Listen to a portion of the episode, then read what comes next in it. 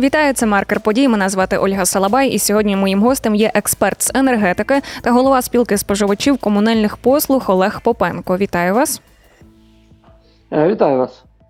Зима вже не за горами. Яка готовність нашої енергосистеми і чи ми взагалі готові до цієї зими? Ну, як на мене, ситуація виглядає так, що ми дуже погано підготувались до осінньо-зимового періоду.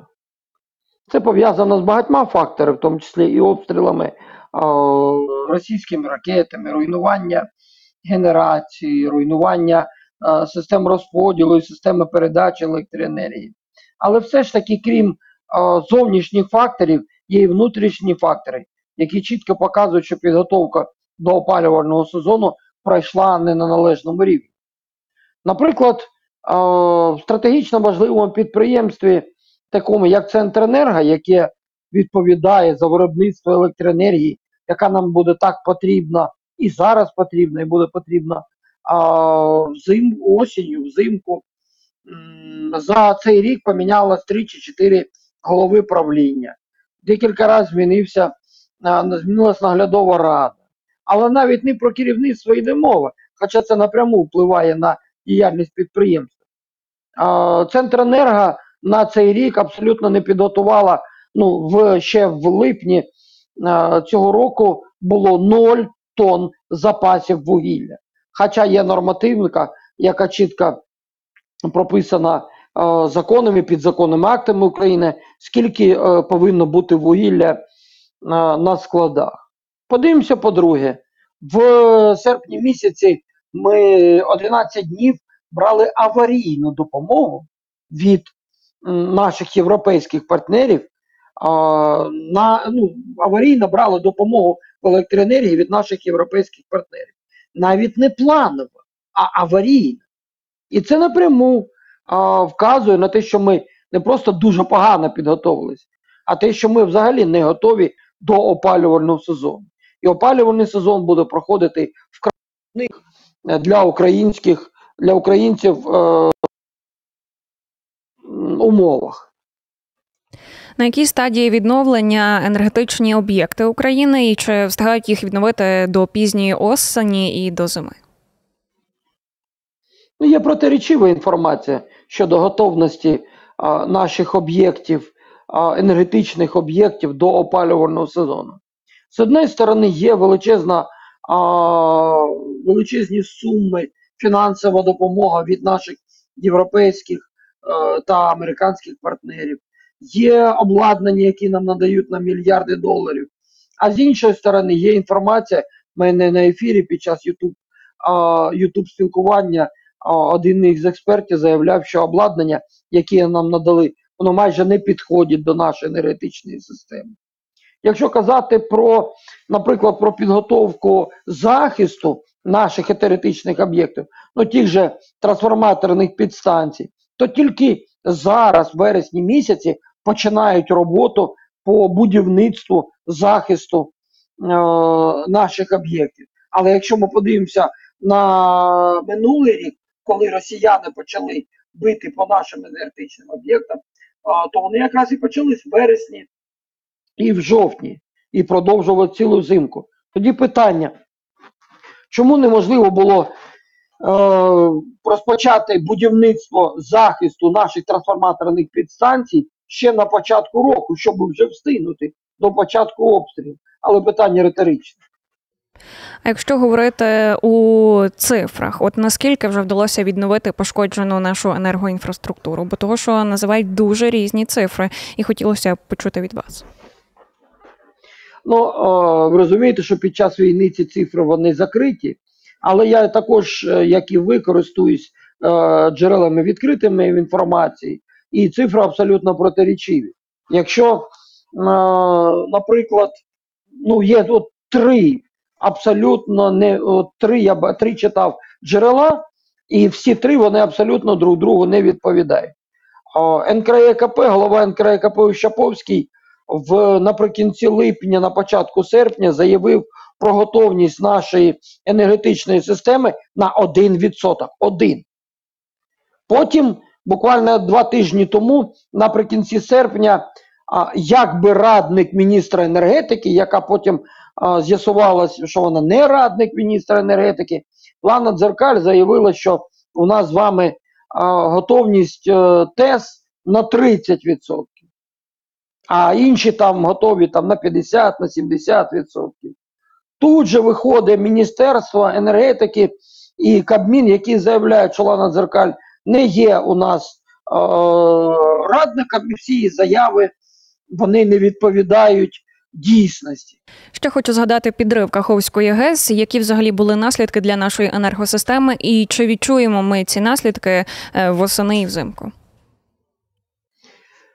Ну, підрив е, Каховський ГЕС він напряму впливає на роботу нашої енергетисистеми. Незважаючи на те, що всього там вона давала 5% від нашої гідро, гідросистеми, але ми повинні сказати, що генерація Каховської ГЕС і взагалі наша гідросистеми, вона покривала якраз важли, найважливішу нашу частину е, виробництва електроенергії це покриття пікових навантажень. І взимку якраз на нашу гідросистему лягали а, найбільші, найбільш такі важливі виклики щодо покриття піків електроенергії. Тому напряму буде впливати. На сьогодні з водою, я маю на увазі накопичення водних мас для генерації електроенергії є величезні проблеми.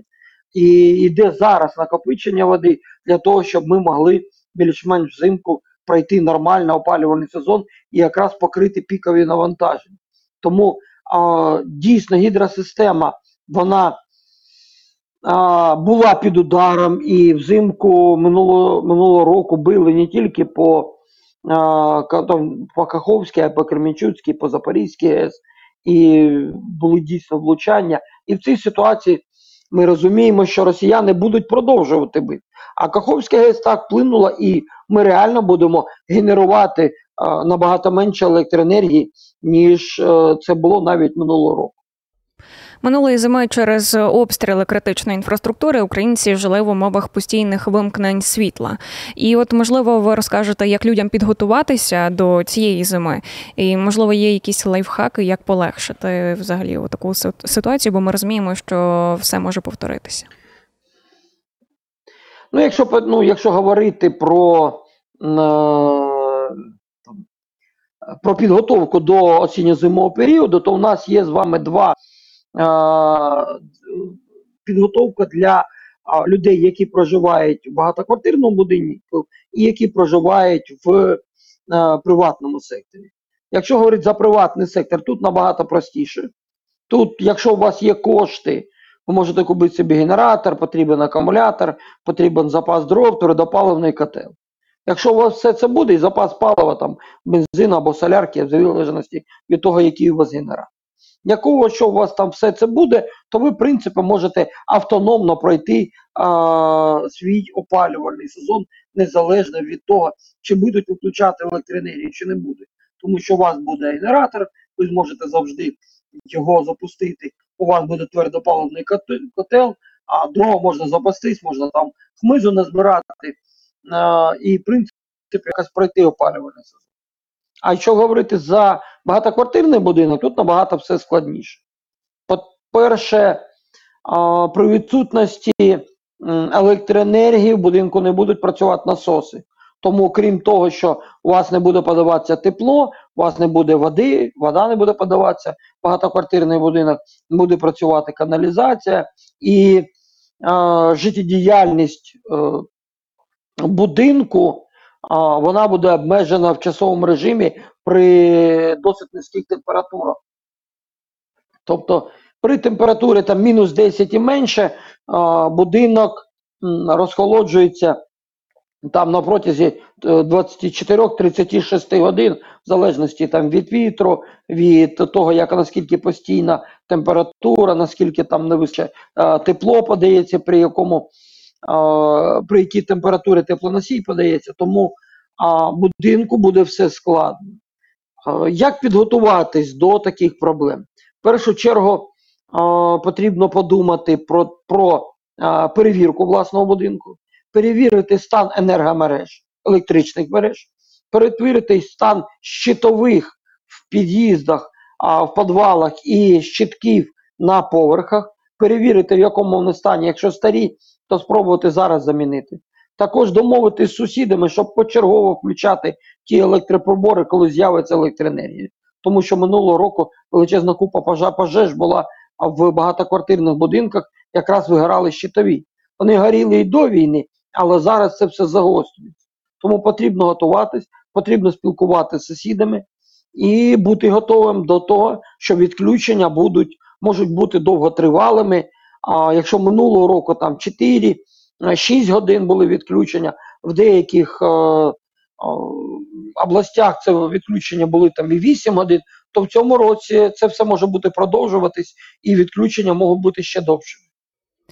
Дякуємо вам за відповідь. Дякуємо за такі цінні зараз поради. А я нагадаю, сьогодні гостем Меркера подій був експерт з енергетики та голова спілки споживачів комунальних послуг Олег Попенко. Мене звати Ольга Салабай. До зустрічі.